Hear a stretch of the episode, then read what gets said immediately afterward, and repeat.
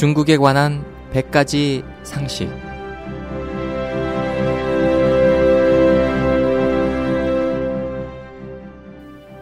여러분 안녕하십니까? 중국에 관한 100가지 상식 홍승일입니다. 중국 해안에서는 아메리카, 호주, 유럽을 향해 밀항하는 선박이 끊이지 않고 있습니다.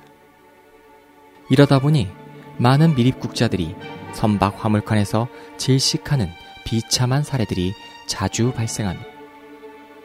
어떤 경우에는 단체로 해외에 나가 전원이 실종하는 사례도 있습니다.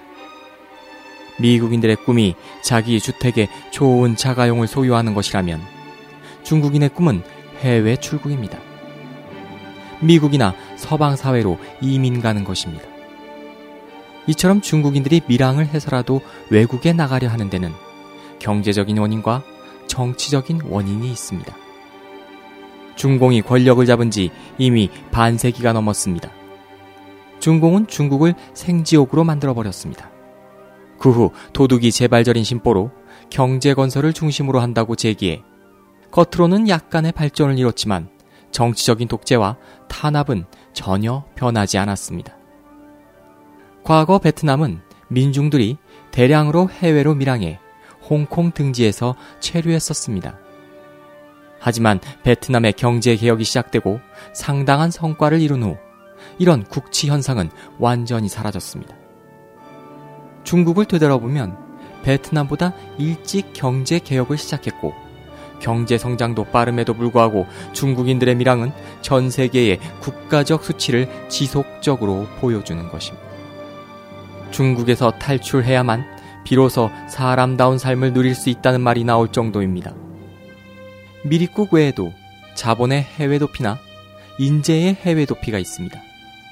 정상적인 경로로 출국한 이런 사람들도 대부분 귀국하지 않습니다.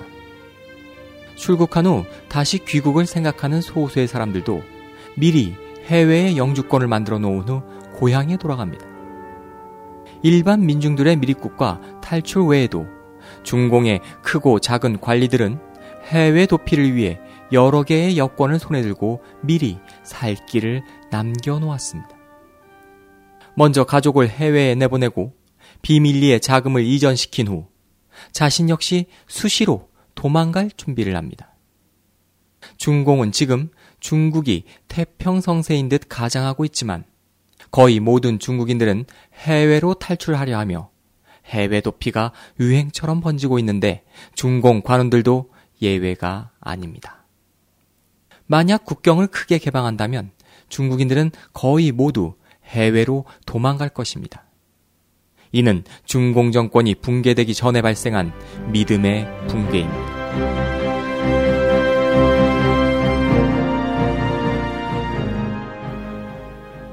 지금까지 홍승일이었습니다. 감사합니다. thank you